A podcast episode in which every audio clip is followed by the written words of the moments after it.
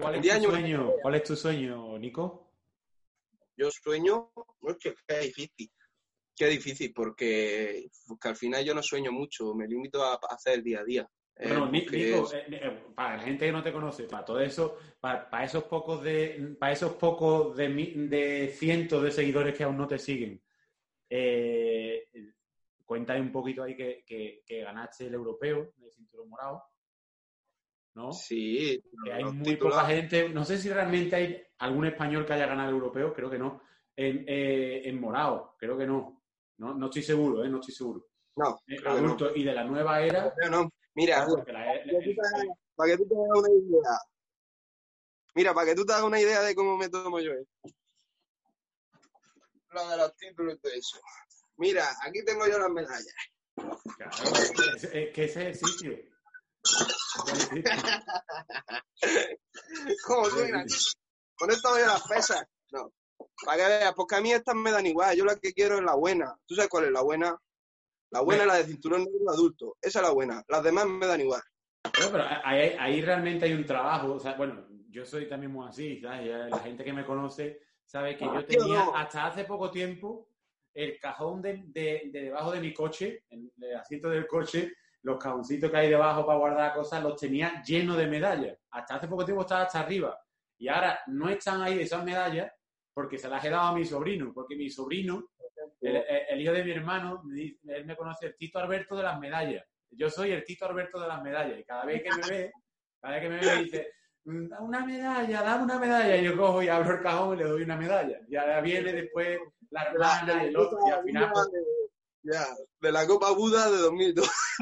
Exactamente. Pero sí que es cierto que ahí... que bueno, que has conseguido cosas bastante importantes, cosas en las que basarte, por lo menos para tú decir, o sea, estoy haciendo un buen trabajo, hay que seguir ampliando, pero hay que seguir creyendo en lo que estoy haciendo, ¿sabes? Eso, en una competición como esa, el europeo, que es tremendamente difícil, que hay un nivel muy, muy, muy, muy, muy alto, y coño, que luchaste con gente de primer nivel mundial, contrastado, ¿verdad? De hecho no sé si fue semifinal contra Andy Murasaki o fue la final. Con el Andy fue la final. La final. Mira, te voy a enseñar una que le tengo mucho cariño. Mira, este es el primer europeo que yo gané de cinturón blanco. En 2014. Ya ves. Es la medalla. Es que ya eso hay muy poca gente que pueda decir que ha sido campeón del europeo en cinturón blanco o en morado. Esta, mira como la IBJJ iba mejorando y ya le ponían pin. Esta es la de europeo de cinturón azul. Iban mejorando, ¿sabes? Cada año le van poniendo cosas a la medalla, haciéndola más. Sí, las de pin son las buenas. Nos van a colgar una sartén del pecho. Y las demás las tengo en Madrid, o sea, la del europeo de morado la tengo en Madrid. Pero que a mí eso es que yo te tengo que decir si de verdad interesa, o creo que es de interesar, ¿no? Es que para mí todo eso es un medio para el fin, ¿sabes? A mí no me interesa. No me interesan los colorines, no me interesa. Yo creo que la medalla tiene que ser la medalla absoluta, porque creo que es la que de verdad se merece, el decir, este es el campeón, ¿sabes? Para mí el campeón... Está bien, somos nuestras categorías y tiene su mérito y todo lo que tú quieras. Pero... Tiene mucho mérito, es cierto que tiene mucho mérito. Pero el campeón es el campeón. Exactamente, el campeón. No, es cierto. ¿Sabes? Yo siempre, mi aspiración siempre ha sido esa, ¿sabes? Incluso si no lo consigo o no lo conseguiré, da igual. O sea, mi aspiración es esa. Claro, el campeón para mí, y yo es que no puedo hacer nada. ¿Por qué? Porque siento que necesitamos darle el valor que se merece de verdad a la medalla. Y la medalla es el cinturón negro. Categoría adulto, creo que es la absoluta, ¿no? Es como, en el club no se pelea por cinturones, se pelea en absoluto. El cinturón negro absoluto. Peso absoluto. En lucha es absoluto. En sambo es absoluto. En casi todos los deportes es un peso absoluto, ¿no? Pues yo quiero esa. Esa es la que yo quiero. La absoluta. La buena. La de decir, en este peso. En todo el mundo... Yo soy campeón, ¿sabes cómo te digo? Esa es la suya, esa es la suya. No. Lo demás sí, nosotros son nuestros títulos que no hemos ganado. Yo cuando gané el cinturón azul era una categoría de 115 personas. Es decir, hice 7 combates, claro que tiene mérito. Y luego hice la absoluta. Te quiero decir, he ido al Mundial ahora en California y quedé segundo y también con 7 peleas. Claro, tiene mérito, pero no es lo que yo quiero. Yo, si hablamos de lo que yo quiero, es la buena. Y la buena para mí era la estructura. Está claro, hay que tener ese objetivo, hay que tenerlo. O sea, aparte de que hay que tener ese objetivo, es que tú tienes que tener ese objetivo, ¿sabes? Porque tú eres un competidor que puede llegar. Tú eres un competidor que puede llegar a eso, ¿sabes? Hay gente que sí, que puede llegar, hay gente que no lo, que lo vive con más, con menos pasión, ¿sabes? A ti se te ve que tienes esa pasión y esa es lo que se necesita realmente para llegar ahí. Ah, entonces no puedes permitirte tener otro sueño que no sea ese. Claro, vale, bien, sí, que es así. Me da un poco de pena hablar así, porque estoy como que dejando un poco fuera a toda esa gente que hemos ganado categorías, que no son la categoría reina, pero que también necesitamos tener nuestro valor, ¿no? Sin embargo, darle exceso de valor a las categorías inferiores le quita valor a la categoría reina, y eso es lo que no quiero. ¿Sabes? Yo todas estas cosas yo lo puse una vez en Instagram. Si no eres campeón de no sé qué, no eres campeón del mundo. Si eres tal y cual, no. Pero lo puse porque sentía que la gente que de verdad estamos luchando por la categoría reina y estamos haciendo el esfuerzo de luchar por las categorías fuertes, donde de verdad una cosa que ya son todos profesionales y los que todo lo que se debe hacer hasta ahí. Cuando tú dices, vale, ahora soy campeón del mundo, no puede ser que alguien que haya hecho la mitad se cuelgue la misma medalla. ¿Sabes? Yo quiero darle el valor de verdad a lo que significa ser. O sea, estoy de acuerdo, estoy totalmente de acuerdo. El problema de hecho, de toda esta historia, es que es una parte positiva para el jiu-jitsu y una parte negativa. La parte positiva es que el jiu-jitsu nos abre la posibilidad a todo el mundo a competir. ¿Sabes? Eso es genial, ¿sabes? No, otros deportes no lo tienen, por eso el jiu-jitsu tiene tanto éxito. El judo, sí, hay torneos de judo de veteranos, pero no tiene nada que ver con, por ejemplo, el jiu-jitsu, que en cada competición los veteranos pueden competir. El problema es también una cultura que se mueve alrededor de vivir vidas que no son reales, de poner etiquetas, de jugar con las etiquetas, de decir, yo soy campeón del mundo. Yo soy campeón del mundo y no decir la coletilla. Tú eres campeón de Europa, cinturón blanco. Campeón de Europa hace un cinturón blanco, no cinturón negro. Y después cuando hable de cinturón negro, pues adulto, máster. O sea, yo lo digo. Yo, por ejemplo, yo este año pasado fue el primer año que competí en máster. Y yo cada vez que escribo lo que he ganado, lo pongo, pues campeón de la categoría tal, máster 1. Y para mí no es devaluarme a mí mismo, no es devaluarme ni mucho menos, ni a mí ni a nadie, ¿sabes? Porque al final el éxito, como tú estabas diciendo antes, no está en la medalla, está en el camino que has hecho hasta llegar ahí, ¿sabes? Entonces, si mi camino es lo suficientemente esforzado como lo es, y yo, por ejemplo, el año pasado, que quedé tercero en el ranking mundial, pues para llegar a ese tercero, pues coño, hice 22 medallas de oro, 23 medallas de oro para llegar a conseguir eso. Es muchísimo trabajo, tiene su mérito, evidentemente. Hay que ser realista y no es tercero en el ranking mundial de la categoría adulto. No lo es. ¿Sabes? Sí. Yo creo que eso es importante. ¿Sabes qué pasa? Que también vamos a ver el aspecto positivo de decir que somos campeones. El aspecto positivo es que ahora yo en mi pueblo llego, o tú en tu pueblo, o en nuestra ciudad, o donde nosotros estemos, y en el periódico pone un pinatarense o un sevillano campeón de Europa de jiu-jitsu. Vale, la gente a lo mejor que lee el periódico y que no tenía ni puñetera idea de lo que era el jiu-jitsu, a lo mejor después de ver tal dice, hostia, pues este es el sobrino de la fina, o lo que sea, tal, igual. Eso que es lo que hace. A ver, jiu-jitsu, pum, pum.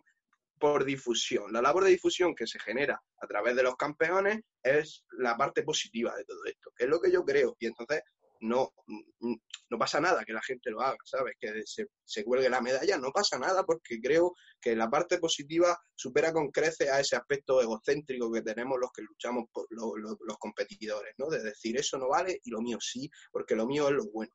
Yo creo que hay que dejarlo de lado y ver un poco más de afuera y ver a ver qué es lo que pasa cuando yo hago esto. Bueno, pues resulta que hay 1.000, 2.000 personas que no sabían lo que era el jiu-jitsu y ahora lo saben, porque hay un tío que ha ganado el cinturón azul en Lugo y ha salido en el periódico de Lugo, y ese periódico lo han leído 1.000 y 2.000 personas y han visto, hostia, jiu-jitsu, si esta es verdad, lo que sea.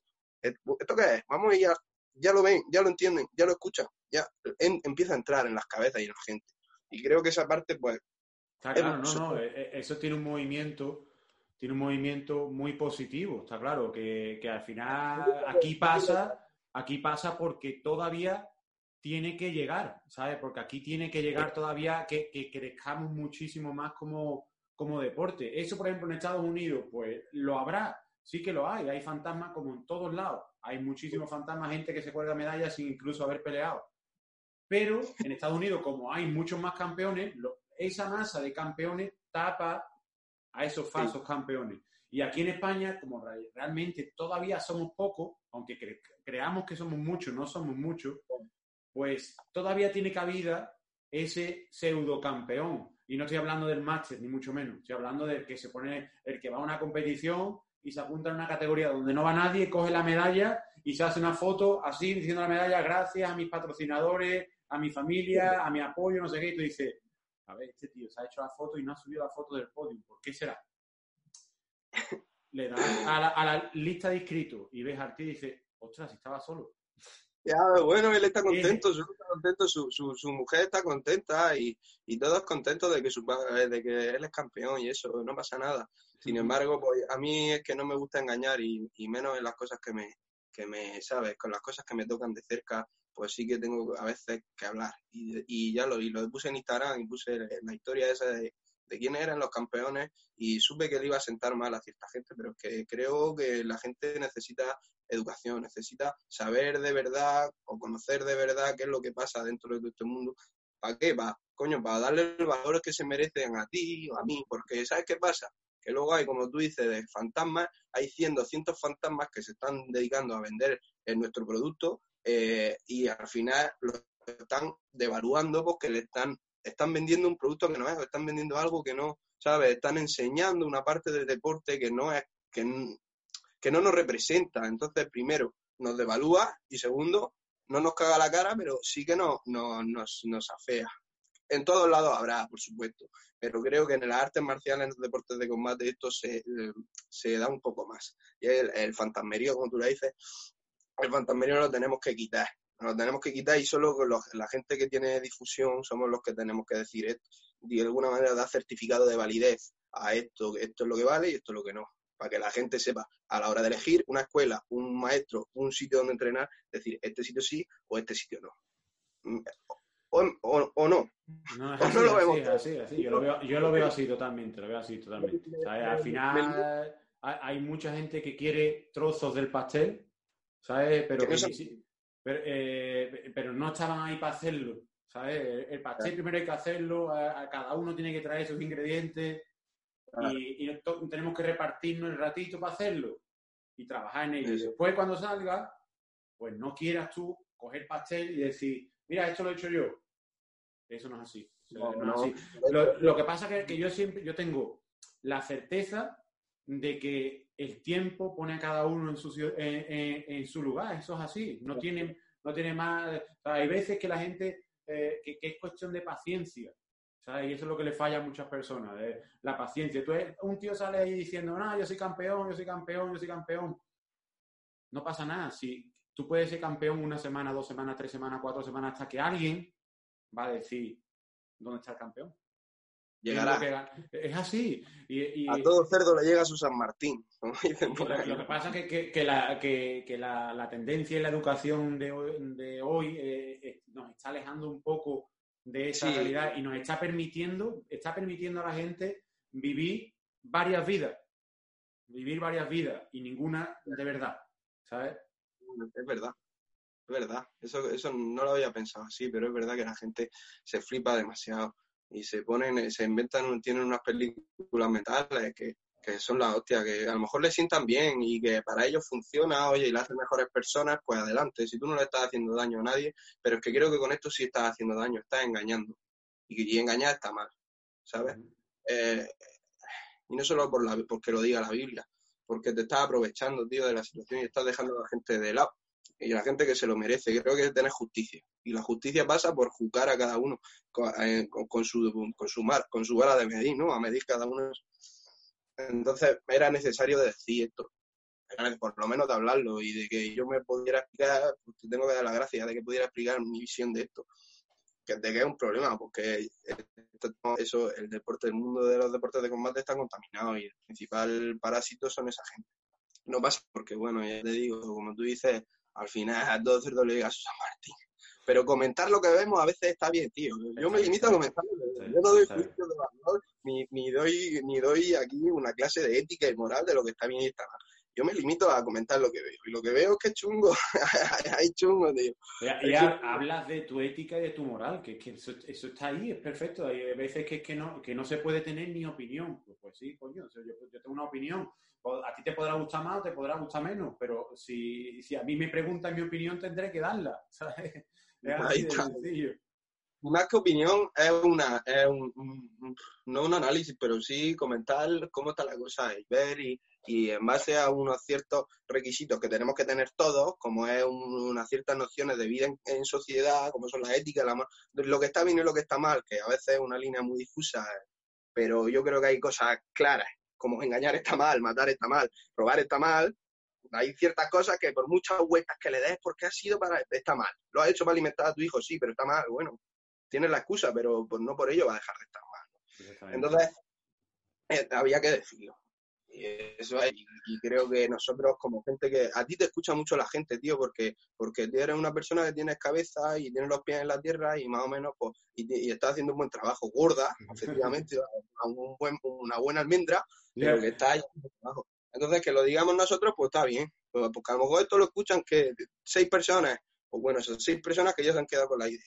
Y ya la próxima vez que vayan a una academia van a decir, este. Y cuando vean a alguno por ahí van a decir, bueno, este regular, ¿eh? ¿Sabes?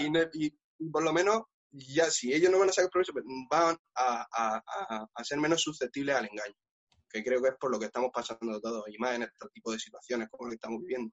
Vivimos un tiempo de sobreinformación que a la vez genera desinformación, porque ninguna información está verdaderamente contrastada. Es difícil, pese a que haya tanta información, encontrar información de valores, encontrar información de primera.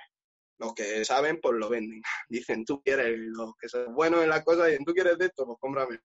¿Quieres la información buena?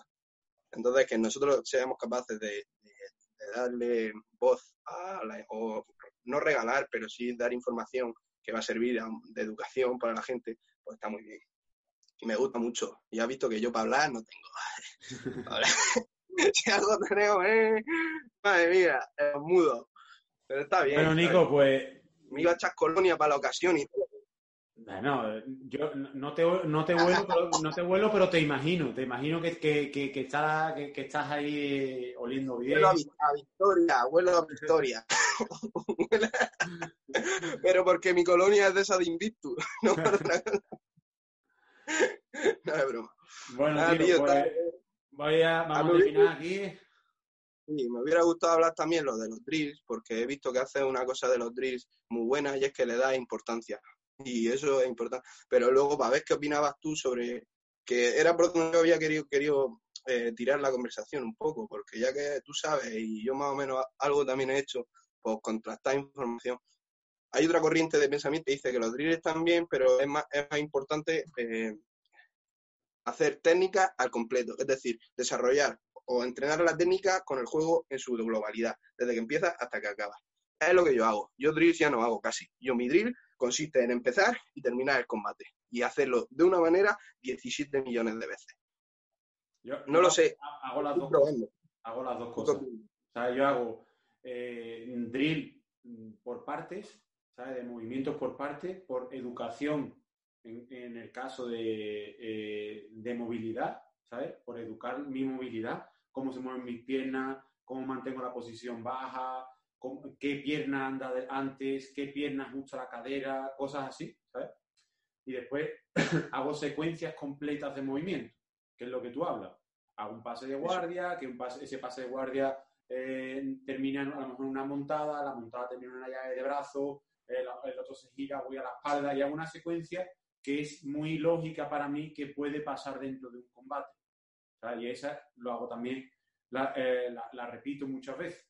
O sea, hago las dos cosas. Vale, pero ahora mismo, para el tema de este confinamiento, por así decirlo, como lo estoy haciendo en las clases, es que hay días que enseño el movimiento, o sea, digo, vamos a hacer yo qué sé, una levantada a single leg con el giro hacia el lateral para que no me hagan un sprawl. Y hago ese movimiento una, otra vez. Y después, pues hago, después de haber enseñado a lo mejor 5 movimientos, uno de esos 5 movimientos y hago una secuencia. ¿Sabes? O sea, sí, claro, perfecto. Así se aprende música. Entonces la gente, pues exactamente, intenta, es un poco entender, hacer que el otro que está allí enfrente, que es más difícil porque hay una pantalla de por medio y yo no estoy para decirle pon el pie aquí o pon el pie allí, ¿sabes? Pues entienda las diferentes partes del movimiento y después sea capaz de hacer un movimiento completo, ¿sabes? Sea capaz de imaginarse en su mente. Y también incido mucho en eso, en la visualización.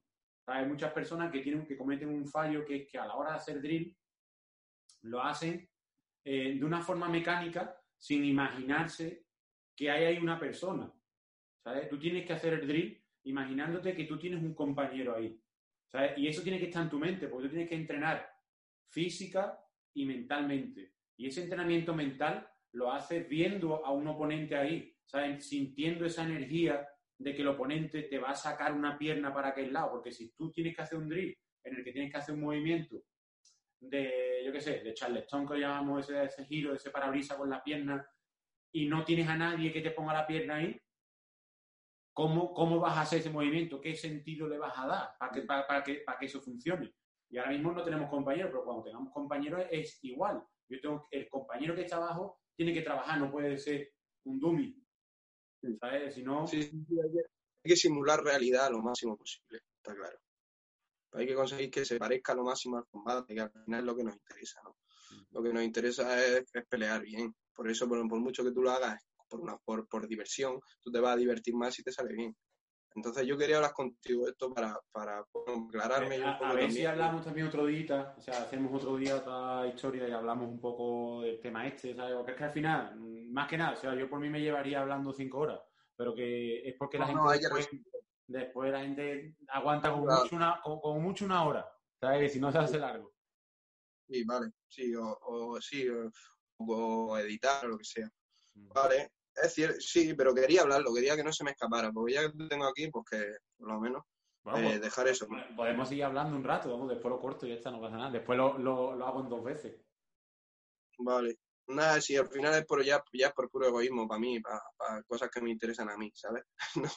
Aunque sea bueno por el... No, si es que es así, está genial. O sea, tú al final, tú tienes que ser inteligente para saber qué es lo que complementa tu estilo. ¿Sabes? Eso, y ya vale. Evidentemente, yo como profesor, yo sé que yo tengo que enseñar toda la materia.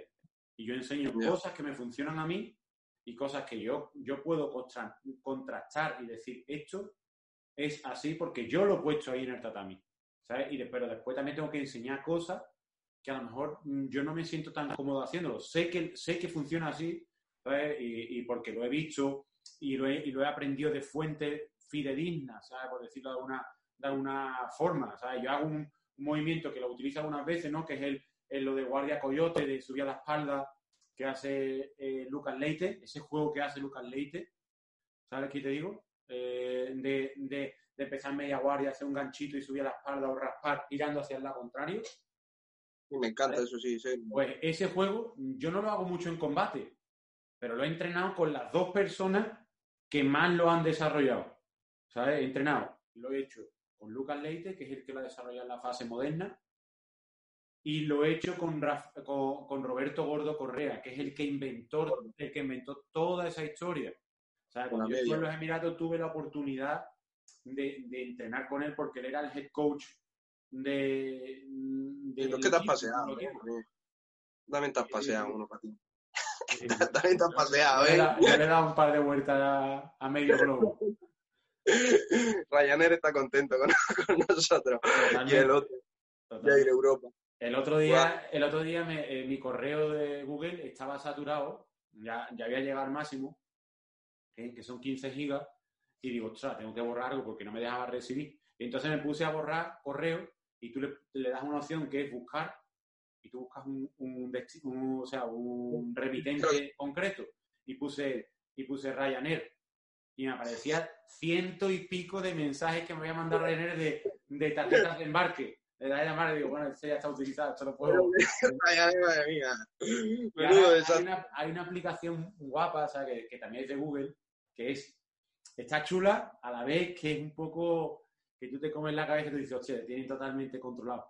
Porque es una aplicación que te dice en todos los sitios que tú has tenido presencia en los últimos años, ¿sabes? Entonces, yo este año pasado, pues estuve, yo qué sé, en un montonazo de sitios. O sea, competí a lo mejor en 20 o 25 países diferentes. Y te pone, ¿te lo ha dicho todo? Te pone el pin perfectamente de todos los sitios. Todos los sitios donde tú te hayas conectado a internet, te va a salir. No, claro, porque al conectarte a internet, ellos te localizan tu IP. Me salía todos los sitios. Yo había estado, en el último mes, había estado en Irlanda, en Londres, y en Liverpool, y en otros sitios. O sea, te salía todos los sitios de ese país, pero después el resto de los sitios. Y ahora tú le dabas, yo le di a 3 años atrás y empezaba, como en Rusia, que estuve en Rusia, como que fui... que también estuvo ahí Valentín, que estuvimos en lo de grappling, el europeo de grappling. Pues bueno, ya estaba, había puntos pues en todos los continentes. Y está guay porque tú ves el montonazo de sitios que has ido, pero después hizo. O sea, pero igual no conviene que eso... También tampoco tengo miedo porque yo no he hecho nunca nada malo en ningún sitio. O sea que me tienen balanceado, pero bueno, no tengo que esconder a ningún muerto. Ya, pero no me gusta, tío, a mí tampoco, que no mola nada, no mola. Porque eso luego, hostia, es que eso es cosa privada, ¿no? ¿A dónde vas? ¿A dónde vienes? Tal. Si es lo que, mira, si algo de algo nos llevamos de todo esto, si por manera medallas, mundiales, tal, lo que yo me llevo son amigos y sitios que conocí, tío. Sí. Yo, ya te digo, estuve el año pasado en 4 continentes distintos en un mismo año.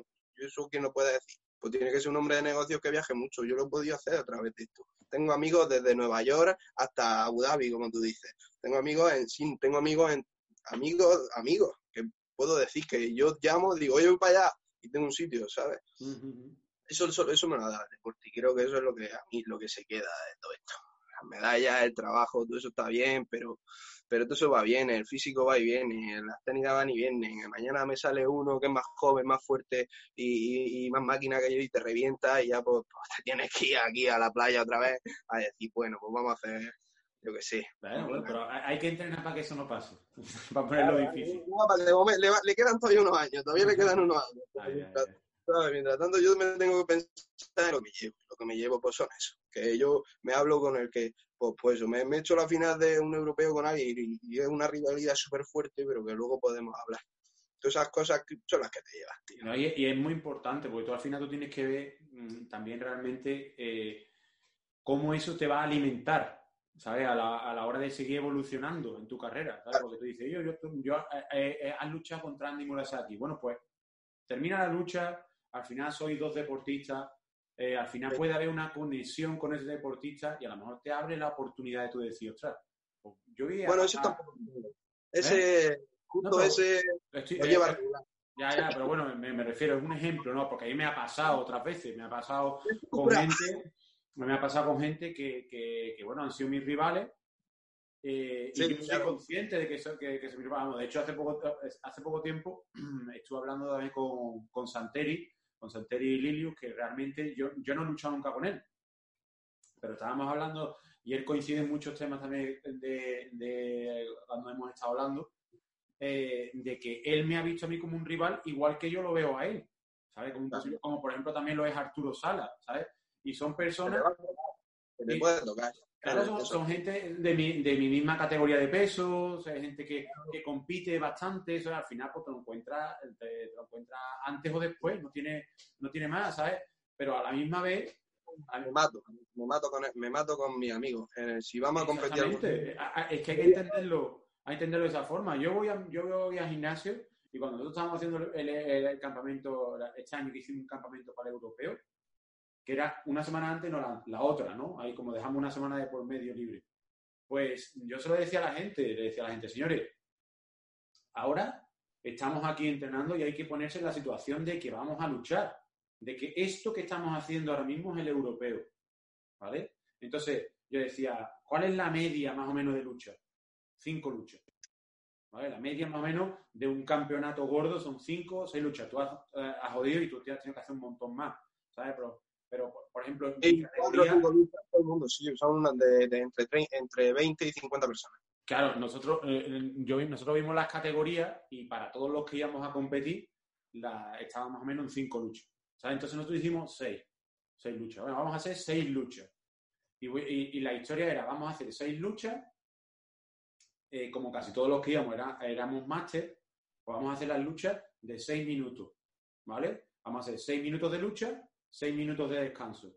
Y durante ese, ¿qué es lo que va a pasar en la competición? Tú en la competición vas a entrar y vas a hacer una lucha de 6 minutos, vas a parar 6 minutos y te van a meter. Eso es la regla. ¿Que puede pasar más tiempo entre lucha y lucha? Sí, pero tú tienes que estar preparado para si se aplica la regla o de dar 100%. ¿Sabes? Entonces yo intentaba mentalizar a la gente. Bueno, imaginaros ya, intentaros meteros en la situación de que estáis en el europeo y de que con el que vais a luchar tenéis que ganarle sea como sea. La lucha empieza en pie, dejaros de historias de me pongo de rodillas, te choco las manos y te doy la solapa, te dejo que me agarre la manga. Es una lucha y tienes que querer ganar. ¿Es que hay un riesgo grande de que te lesiones en un entrenamiento? Sí, pero si tú no te pones ahora mismo en la situación de dar el 100%, es muy difícil que te pongas en la situación de dar el 100% en el tratamiento. Porque no la conoces. Porque los boxeadores también hacen sparring. Todos los que nos dedicamos a pelear, lo importante es pelear. Tenemos que pelear, tenemos que entrenar, competir. Que hay que medirlo y que hay que tener diferentes días. Bueno, yo tengo este año después de 3 lesiones, es que no se puede pelear todos los días. Hombre. No puedes hacer sparring todos los días porque te revientas. Yo soy joven y me recupero rápido porque lo tengo comprobado, pero igual me reviento. ¿Por qué? Porque me pueden las ganas de querer entrenar y reventar. De reventar, ¿sabes? Y te lesionas. Pero está bien de vez en cuando hay que hacerlo, porque si no, no sería un deporte. Claro, tú tienes que trabajar las situaciones. Tú te vas a enfrentar a una situación extrema, prepárate para esa situación extrema. Ayuda a tu mente a visualizar esa situación. No te lo imagines. O sea, una situación que tú dices en tu mente, o sea, yo me imagino que una guerra es tal y que la gente sufrirá tal y demás. Puedes empatizar y estar muy cerca. Pero hasta que no vivas. Imagino que habrá una pandemia en la que me tendré que tirar 2 meses en mi casa. Exactamente. Y de repente, esto no es lo que yo esperaba. Es así. Pues eso es parte del entrenamiento también que yo intento hacer con la gente. Y la verdad es que funciona, o sea, que funciona bastante bien. Rodenas no lo hace mucho. Aquí en el club de Murcia no lo hace mucho. Y Matías en el club de Madrid también lo hace mucho. Aquí en Grappling 360 tenemos a Rodenas que no. Siempre hace, cuando vamos a competir algunos, pues pone, cuando yo estoy aquí, claro, pone entrenamiento específico y hace situaciones tácticas y mola, porque es lo que al final es lo que es, ¿no? Deporte de combate, tienes que combatir, es como el boxeador que no hace sparring, que le mete hostias al saco. Está bien, vale, pero tú tienes que currar con un tío, aunque sea con casco, no es necesario. Ahí yo te hablaba de los clubes porque es lo que yo conozco, pero también para nombrarlos, ¿no? Uh-huh. para de broche, porque supongo que ya llevaremos bastante tiempo como broche, pues nombrar mi club, que de aquí de Murcia, que es mi orgullo, patrio de Murcia, aquí murciano, que está junto con la Federación Murciana de Luchas Olímpicas y Asociadas y Deportes Asociados, que nos ayuda a gestionar toda la Federación Murciana, que a mí me ha apoyado y me ha llevado a Corea, y tengo que hablar de ellos, la federación. Uh-huh. y lo puedo decir a partir de, pues, eso, de Rodenas, que Rodenas me ha entrenado de la manera que tú estabas hablando, pero porque hemos tenido siempre un apoyo de la Federación Española de Lucha, pero en particular de la murciana, aquí en Murcia. En Madrid con Matías igual, Matías se lo ha hecho por su cuenta y tiene su negocio montado y su escuela, que a día de hoy yo creo que es de las mejores de España, si no la mejor. No por nada, no porque sea mía, ¿eh? Porque lleva ya mucho tiempo, lleva un trabajo contrastado, está claro. Yo lo tengo claro de las academias. Yo aspiro a ser... aspiro a que mi academia sea una gran academia y yo sé que estoy en el camino correcto de lo que estoy haciendo. Lo que pasa es que Matías... ¿Cuánto tiempo lleva ya Matías con su escuela? Pues no sé. 15 años. ¿Cuánto? 15 años.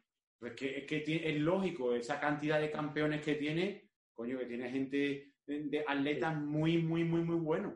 Y es lógico porque tiene un trabajo de mucha base, de mucho recorrido. Es normal que de ahí salgan campeones, igual que está pasando con la academia de Sergio Calderón también. Él lleva ya un tiempo bastante considerable con una academia establecida, con un desarrollo de esa academia, y él tiene bastantes cinturones negros y muy buenos competidores en todos los cinturones, porque esa academia ha tenido tiempo a desarrollarse. Yo, mi equipo lleva tiempo. ¿Cuánto tienes tú? O sea, yo empecé la clase en 2005, ¿sabes? Pero después, claro, yo ya me fui, he estado en diferentes gimnasios, diferentes clubes, después montamos una especie de sitio en el que estábamos Enrique, otro chaval que se llama Iván y yo, y ahí ya teníamos bastante gente, pero al año y poco fue cuando yo me fui a los Emiratos Árabes. Yo estuve 3 años viviendo en los Emiratos Árabes. Entonces, al volver, empezamos a desarrollar esta nueva idea, que es Zutemi Academy, y ahí en la academia, pues, ahí estaba... Había ahorrado, ¿no? Había ahorrado. Exactamente, ahí la verdad es que ahí ahorramos, echamos todo el dinero que teníamos, lo echamos ahí, tanto mi mujer, Marisa, que es uno de los socios, como mi parte, y Enrique Wasabi, que es la otra parte, que... Creer en el negocio, es que no hay camino. Ahora tenemos una academia grande, grande, todavía se está estableciendo, pero yo antes de cerrar esto tenía 150 alumnos de jiu-jitsu. Esto me lo enseñó mi cabeza, Valdir Cabeza, que es un gran maestro de Madrid, sí. Es amigo mío además. Yo le hablaba a los primeros años, decía en Murcia, Hacho, decís que yo no sé por qué, estamos los mejores. Tenemos ahí un club en donde puedes aprender casi cualquier cosa, de los mejores de la región y de España, porque todos somos campeones de España. Tenemos un nivelazo de la hostia. ¿Y por qué no crece? ¿Por qué? ¿Será que hacemos entrenamientos demasiado duros o que el nivel es demasiado alto para la gente que empieza? Y el cabeza me dijo, tío, déjate de historias. Tú sigue, no pienses y sigue trabajando. Y te darás cuenta como en 2, 3, 4 años la cosa empieza. Y te dicen 2, 3, 4 años y dices, tú, chacho, pero en 4 años que me saca una carrera universitaria estoy... Pero bueno, el caso es que no pasa tan lento, pasa bastante rápido. Y ahora después de los años, y yo siempre me acuerdo de él, y después de los años empiezan a como que se empieza a consolidar la cosa, 3, 4, 5 personas que vienen siempre, que llevan otras 3, 4, 5 personas que vienen siempre, y con los años al final tenemos 30, 40, 50 personas ya entrenando, asiduas, ¿no? Que van y vienen.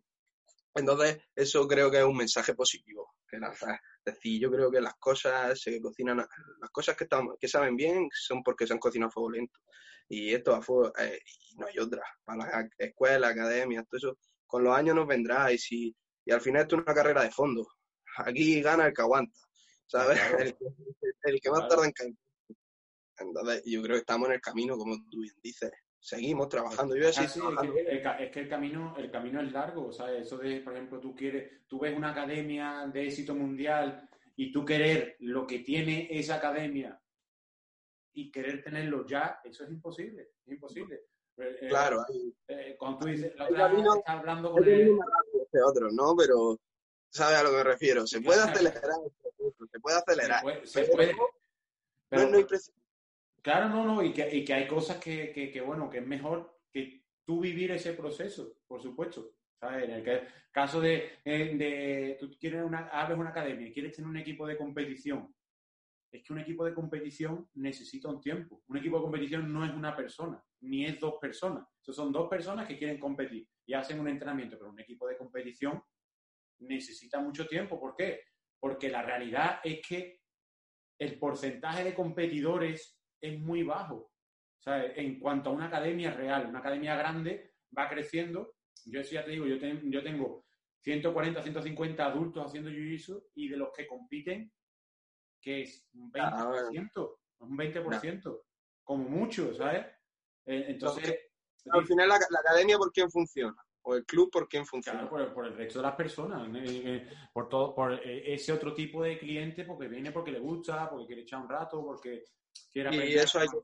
y ya está, pero no es por los competidores. Hay que separar y ya está, se separan. Eso fue uno de los primeros problemas que nos encontramos nosotros en el club, que había unos competidores y gente que necesitaba entrenar fuerte, como era yo, y otra gente que necesitaba aprender. Entonces se dividen y tal. Y con el tiempo, pues no han sido salir. no han surgido problemas y han salido soluciones. Y ya, pues, ya te digo, esto cuajará, tío, y estamos en el camino, porque, no, ¿sabes? Yo voy a llevar la marca Grappling 360 al mundo entero. Y Matías va a venir conmigo, porque Matías es mi maestro y es el que me ha enseñado. Entonces, va a venir conmigo. Pero mi marca va a ser Grappling 360 y yo la voy a intentar desarrollar todo lo que pueda, y es mi proyecto, es lo que yo estoy construyendo y quiero construir. No solo el club, sino una marca. También tenemos ropa, vamos a tener... Tenemos nuestra página web, nuestra tienda, tenemos todo... Y ahora pronto pues vamos a lanzar una plataforma y vamos a seguir trabajando por la difusión y para pues ya te digo, por el deporte. Uh-huh. Es lo que necesito decir aquí. Estoy haciendo un trabajo muy bueno. Hombre, que lo que veo desde el exterior y lo que me llega es que es un trabajo serio, ¿sabes? Donde hay muchos profesionales y gente que sabe moverse y que quiere trabajar, y eso es importante. Es importante, sí, es importante que estés ahí, ¿sabes? Como realmente, como imagen de ese producto, ¿sabes? Como competidor principal ahí también, bueno, que también está, por ejemplo, Valentín, también que está también muchas veces ustedes entrenando y demás, que es Arturo, su hermano, todos competimos y todo. Que sois grandes competidores, por supuesto, ¿sabes? Y que estáis haciendo que esa marca cada vez sea más tenida en cuenta, ¿sabes? Que ese equipo está ya puesto en el mapa. El mapa de España está puesto como referencia. Y eso es muy importante, eso es un trabajo importante.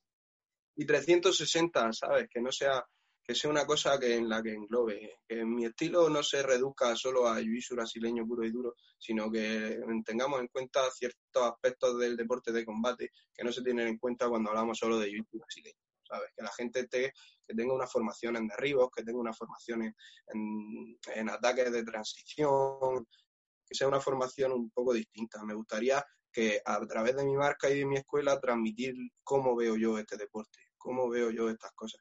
Y eso creo que lo estamos haciendo también, ¿sabes? Que no nos hemos limitado a hacer una marca que sea comercial y que sea el berimbolo por aquí, la guardia de gusano por allá, sino que además podamos, de alguna manera, darle la visión que nosotros tenemos, mantener la pureza sin vendernos, sin tener nosotros la necesidad de poner aquí un tatami blanco, cuadros en la pared de cosas de colorines, ¿sabes? Como te digo, y todo de blanco allí mirando al...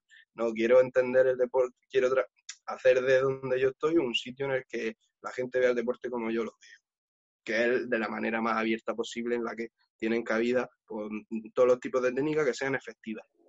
Uh-huh. Y esto es lo que es el Grappling 360. Va a ser un sitio que va a seguir trabajando, pero con esa visión, con una visión un poco más amplia, e intentar englobar. Sé que es difícil porque en la casa de los bombones no se venden golosinas, pero como me dijo el José María, el presidente de la Federación Murciana de Lucha, uh-huh. pero yo voy a seguir trabajando por lo que yo creo, ¿sabes? Por cómo yo creo que debe ser, qué es lo que yo quiero de mi estilo y de mi forma de ver el deporte. Y eso es. Eso sería un poco todo. Creo que está bien como broche, ¿no? Está perfecto, Nico. Está perfecto. De hecho, nada, muy agradecido, tío, a que hayas tenido este ratito con nosotros. Me has pillado con tiempo. Sí, yo digo, a ver, ¿este chaval dónde estará? ¿Lo pillaré en casa? En fin, tío, pues espero que esto ya vaya abriéndose, que la realidad es que pronto parece que pronto empezaremos a salir, empezaremos a hacer cositas de entrenamiento, aunque sea afuera, y que puedas retomar de nuevo esa carrera que tiene muy buena pinta, la verdad, y que yo te animo con todas mis buenas intenciones a que sigas adelante, porque realmente eres un competidor que estoy seguro que va a dar mucho de sí mismo, ¿sabes? Y que va a aportar buenos resultados, y que eso es lo que yo realmente quiero para la comunidad de jiu-jitsu española e internacional, es que deportistas como tú estén ahí al frente y que traigan esos trofeos y sean ejemplo del resto de los deportistas. Así que... Estamos todos, ¿eh? Esto estamos todos en el barco. Aquí, ya sabes, vamos todos para adelante. Hay que remar todo el mundo juntos. Todos a una, sino que... Y por eso estoy aquí yo también hablando contigo. Porque creo que tenemos que aquí remar, por lo menos los que estamos con la cabeza bien en nuestro sitio. Creo que necesitamos tener cierta compañerismo. Ya no digo amistad, pero sí compañerismo. Uh-huh. ¿Sabes? Y gracias a ti por darme la oportunidad, que a mí, has visto, me gusta hablar de esto.